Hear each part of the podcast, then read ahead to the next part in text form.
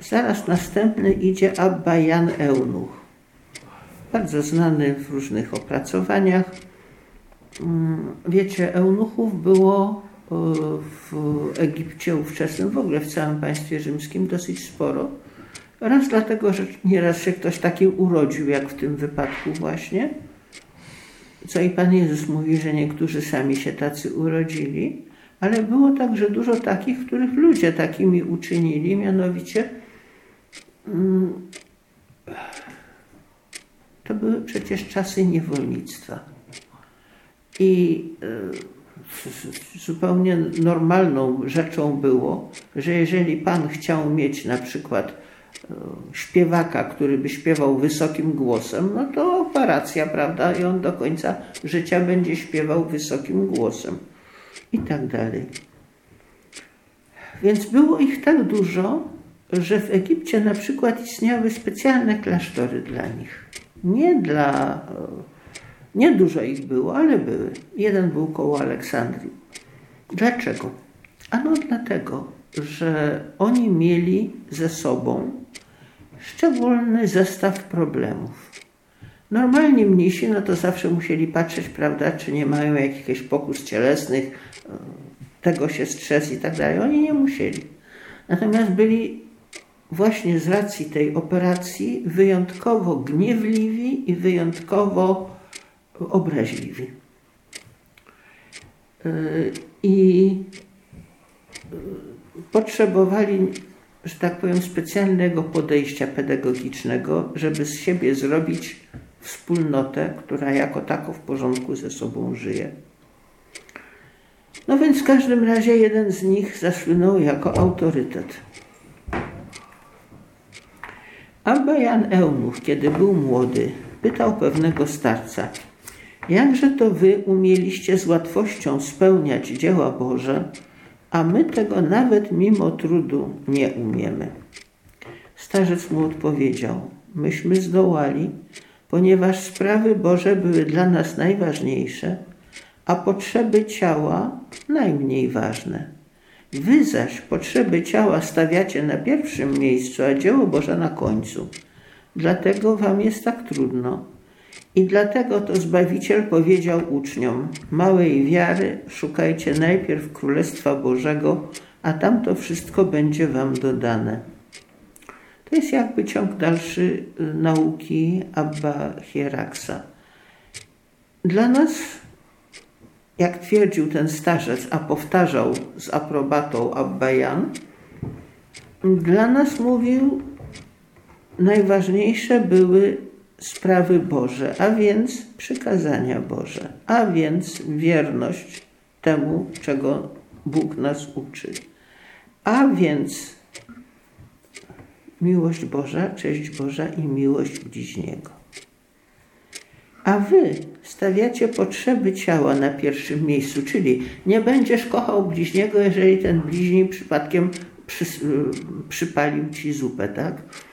Mm, nie będziesz e, kochał Boga, jeżeli Bóg się nie zatroszczył o to, żebyś miał wygodnie w swoim mieszkaniu.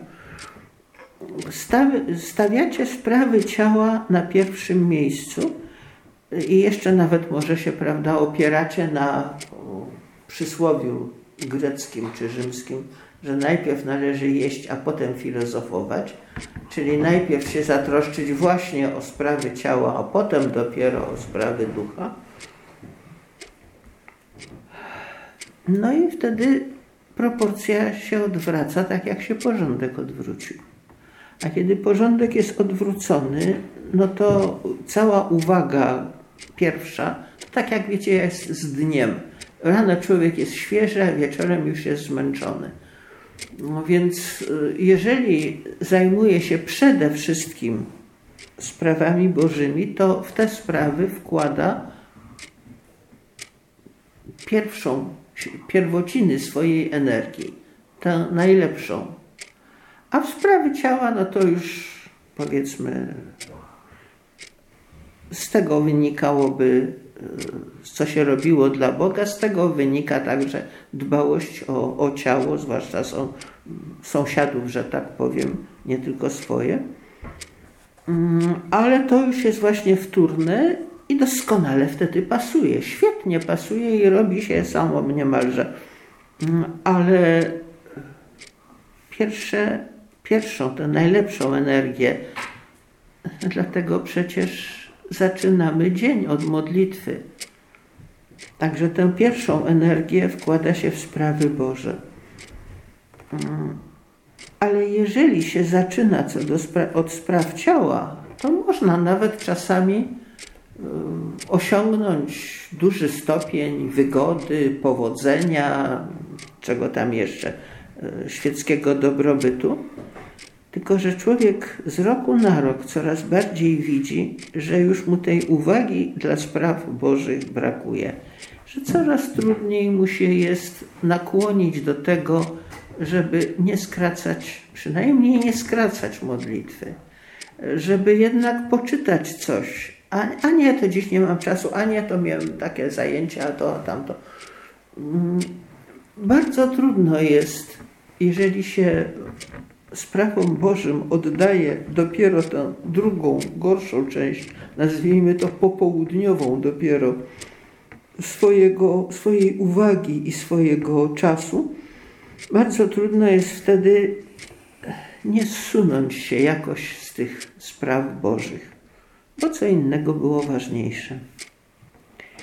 I na tej podstawie, na podstawie tej nauki sam Abba Jan, powołując się z kolei na jeszcze kogo innego, mawiał, nasz ojciec Abba Antoni mówił, nigdy nie przedkładałem własnej korzyści ponad pożytek brata.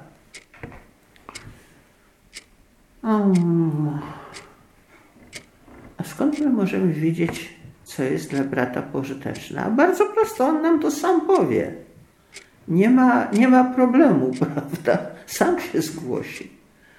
A my może uważamy, że to, się dla niego, że to dla niego nie jest pożyteczne. No, bywa konflikt, bywa powiedzmy jakieś, jakaś wątpliwość, ale zawsze lepiej jest nie zaczynać od sądzenia. Nie zaczynać od nie. Bo bywa taka natura, która cokolwiek usłyszy, to zawsze najpierw reaguje nie. A potem jak się trochę namyśli, a jednak, a może, a właściwie to tak, ale pod, warun pod pewnymi warunkami, no jakoś ocalić honor, prawda, no owszem, zgoda. Ale od początku na nie, więc tego właśnie trzeba unikać. Mm, jak unikał Abba Antoni, skoro rzeczywiście nie przekładał własnej korzyści ponad pożytek brata. Jak to mogło w praktyce wyglądać? Abba Antoni mieszkał, jak wiadomo, daleko w górach e, nad Morzem Czerwonym. Mm, trudna była do niego droga. No owszem, bracia przychodzili, tę drogę znali. Ale Abba Antoni bywał czasami wielo, przez wiele miesięcy samotny zupełnie, dopóki już nie miał, jeszcze nie miał gromadki uczniów. No jak był samotny, to był samotny, ale jeżeli się zgłosił do niego ktokolwiek w jakiejkolwiek sprawie, czy to dlatego, że to był myśliwy polujący na dzikie zwierzęta i akurat przypadkiem zaszedł tam, czy to dlatego, że to był gap, który przyszedł obejrzeć słynnego Antoniego. Arseniusz by go w ogóle do, do, do, do środka nie wpuścił. Czy dlatego, że to był uczeń, który chciał się rzeczywiście przyłączyć? Czy dlatego, że to był współbrat, który chciał usłyszeć jakąś naukę i sobie potem z nią odejść? Czasami po kilku przychodziło przez pustynię, zawsze łatwiej jest wędrować w gromadzie niż samemu. Więc w momencie, w którym Abba Antoni miał e, przed sobą brata, wszystko jedno, czy to był brat zakonny, czy jakikolwiek inny, to dla niego stawało się celem, żeby temu bratu usłużyć, przynajmniej tak jak sobie, a gdyby nie mógł obsłużyć i siebie, i tamtego, to wtedy pierwszeństwo miał ten brat, a on miał iść na drugim miejscu. Mm, to mogło być, prawda, w kwestii jakiegoś nawet pożywienia, jeżeli mu została tylko jedna figa. E, no to oddał tę figę gościowi, a sam nie zjadł. Ale to powiedzmy takie jeszcze najprostsze, dlatego że bardzo różne są sposoby dbania o pożytek brata. Któremuś z ojców, dojdziemy jeszcze do niego, to chyba Abba Pojmen, ale nie jestem pewna, któregoś z ojców pytał brat bardzo przejęty, Abba, co mam robić? Bo brat taki to a taki jest mi winien trzy dukaty. No, każdy z nich prowadził osobne, prawda, gospodarstwo, więc pieniądze też miewali w kieszeni. Ba brat jest mi winien trzy dukaty i do tej pory nie oddał. I mnie to tak męczy, że ja tych pieniędzy nie mogłem otrzymać do tej pory. Czy mam mu to powiedzieć? A mówiłeś mu to już? No pewnie, że mówiłem. I co on na to? No powiedział, że zwróci. Ale on nie zwrócił znowu. I to mnie męczy. Wiecie, to jest tak. Jego to męczy.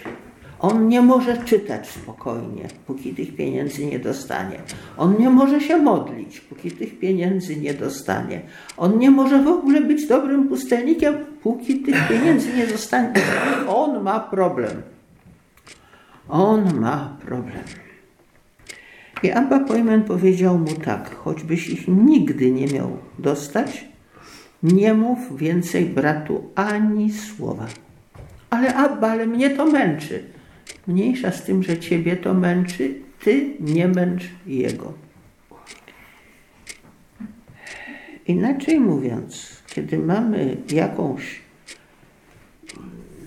potrzebę zwrócenia uwagi, bo nas to męczy, żeśmy tej uwagi dotąd nie zwrócili. Albo żeśmy ją już pięć razy zwrócili, a nic nie pomogło, to trzeba jeszcze szósty. No potem siódmy oczywiście i tak dalej. Nieważne, że ciebie to męczy. Ważne, żebyś ty nie męczył brata. Nie przedkładać własnej korzyści, choćby to miało być uspokojenie duchowe. Jakim kosztem uspokojenia? Zrobienia przykrości bratu i to mnie uspokoi? Marny ten pokój będzie i niewiele wart. I żadnego pożytku się z niego nie odniesie. Nie przekładać własnej korzyści ponad pożytek brata. Powiedział także: Naśladujmy naszych ojców, w jakiej to surowości i w jakim skupieniu żyli tutaj. No tutaj Abba Jan dotyka bardzo, powiedzmy, normalnego zjawiska. Po pierwsze, y, pamięć jest wybiórcza. I bardzo często się zdarza, że jeżeli jakieś problemy zostały skutecznie przezwyciężone, to się zapomina, że w ogóle były. I w, w pamięci następnych pokoleń ta epoka, w której te problemy były, ale zostały przezwyciężone, ta epoka wydaje się jednym nieprzerwanym ciągiem świateł i cnót. A że nasi przodkowie mieli akurat takie same problemy jak my, o tym się czasem nie pamięta. No, ale to jest normalne wśród ludzi. Wszyscy zawsze uważają, że ich dzieciństwo to było to, ten właściwy, dobry czas, ten zrozumiały czas. Teraz to już się świata nie da zupełnie zrozumieć. Wtedy to się wiedziało, kto jest kto i co jest co i jak się czego, prawda, pilnować, a teraz. no więc właśnie. Yy, o, nasi ojcowie rzeczywiście starali się, ogromnie się starali o surowość i skupienie. No nie będziemy im mieć tego za złe, że im to nie zawsze wychodziło. Tak samo jak nie chcielibyśmy, żeby nam miano za złe w przyszłości, że nam nie wychodziło. Każdy człowiek, każde pokolenie, każda, każdy zespół ma prawo do swoich trudności Pierwsza rzecz jest nie przeceniać tych trudności, nie robić z nich takiego właśnie przedstawienia dla ludzi i aniołów, e, jakie czasami chcielibyśmy zrobić. No, rzeczywiście dobrze jest naśladować cnoty ojców, proszę sióstr, pamiętajcie, że kiedyś nasze cnoty będą chcieli ludzie naśladować. Jak zapomną o naszych wadach i winach i problemach. No, zostawmy im choć trochę tego dobrego przykładu. I mówił także Abba Jan, nie skalajmy tego miejsca, które ojcowie nasi oczyścili od złych duchów. Niewątpliwie tak. Jeżeli gdzieś jest dom Boży, oczywiście jak to mówiono w średniowieczu, więcej demonów siedzi na dachu kościoła niż na jakimkolwiek innym dachu, no bo się starają, prawda, wleźć do środka, a nie mogą. W każdym razie dobrze jest pamiętać o tym, że mieszkamy w miejscu, którym już tyle, tyle pokoleń, bo zaczynając gdzieś od połowy XIII wieku, tyle pokoleń mniszek modliło się i składało Bogu chwałę i starało się żyć we wspólnocie Jednym słowem robiło to wszystko, co jest naszym powołaniem. E, no i oczywiście uciechą dla złego ducha nie jest. Nasi ojcowie, nasze matki, nasze dawne siostry oczyścili to miejsce ze złych duchów. No, lep, tym bardziej oczywiście nie powinnyśmy my dopatrywać się w każdym ciemnym kącie od razu złego ducha. To też jest pokusa. I jeszcze ostatni apoftegmat Jana Eunucha, który znamy, to jest powiedział także, tutaj jest miejsce dla ascetów, a nie dla handlarzy. Jakich handlarzy? Ano, proszę sióstr, nieraz się słyszy, że ktoś uważa, że zasługi będzie miał i to jakie. Pamiętam kiedyś, bardzo, bardzo dawno temu i daleko stąd, jedna zakonnica, której akurat ktoś tam coś nie tak zrobił, jak ona chciała, biegnie i powiada, no za to to już będę miała co najmniej 500 zbawionych w swoim orszaku. Rozumiecie? Ona sobie wyobrażała siebie jako taką świętą, która cały orszak wprowadzi zbawionych do nieba za swoje zasługi, że zniosła jakąś tam obelgę, nie obelgę, no coś tam zniosła w każdym razie. Ludzie, czy tu mówi Abba Jan, to jest miejsce dla ascetów, zgoda? Czyli takich, którzy starają się żyć jak najskromniej, i służyć Bogu właśnie przez ograniczenie swoich potrzeb i swoich, swoich powiedzmy wymagań, także wobec bliźnich. Więc jeżeli się jest ascetą, to nie tylko dlatego, że się nie zjadło mięsa, prawda, ja wiem, we środę, ale także dlatego, że się w tę środę i w każdą inną zniosło coś bez protestu, od swoich braci czy sióstr. To jest także asceza. To nie jest handel. My tego nie robimy dla zasługi. My to robimy dla Boga. Nie możemy z Bogiem handlować, prawda? Ja ci zrobię to, a ty mi dasz tamto. Może jeszcze będziemy książkę rachunkową prowadzili. Winien i ma. Tu moje zasługi, a tu co Pan Bóg mi za to da a powinien dać, bo ja tak uważam. To miejsce jest dla ascetów służących Bogu, a nie dla handlarzy. Już nie mówiąc o tym, że czasami bywa i tak, e, i taki rodzaj handlarza, tego już Pan Jezus nie, nie tolerował wśród sobie współczesnych, e, który będzie usiłował ludzką e, cześć i ludzkie pożytki wyciągać z tego, że służy Panu Bogu. No to już jest dno, że tak powiem, faryzeuszu obłudniku. Mm, ale także i duchowej korzyści, jakiejkolwiek swojej czy, swojej czy cudzej duchową korzyścią, nie powinniśmy próbować handlować z Panem Bogiem. No bo jeżeli ja nie zahandluje, to Pan Bóg czegoś nie da. Ludzie, czy my sobie wyobrażamy, że to my mamy uczyć Boga litości i miłosierdzia, wiedzy, co komu z nas jest potrzebne? Czy my będziemy uczyć Boga miłosierdzia?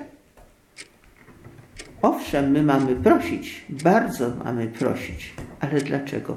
Dlatego, że to jest nasza ufność w Jego miłosierdzie, a nie dlatego, że nam się należy, bośmy mu coś wpłacili, a teraz on musi wypłacić.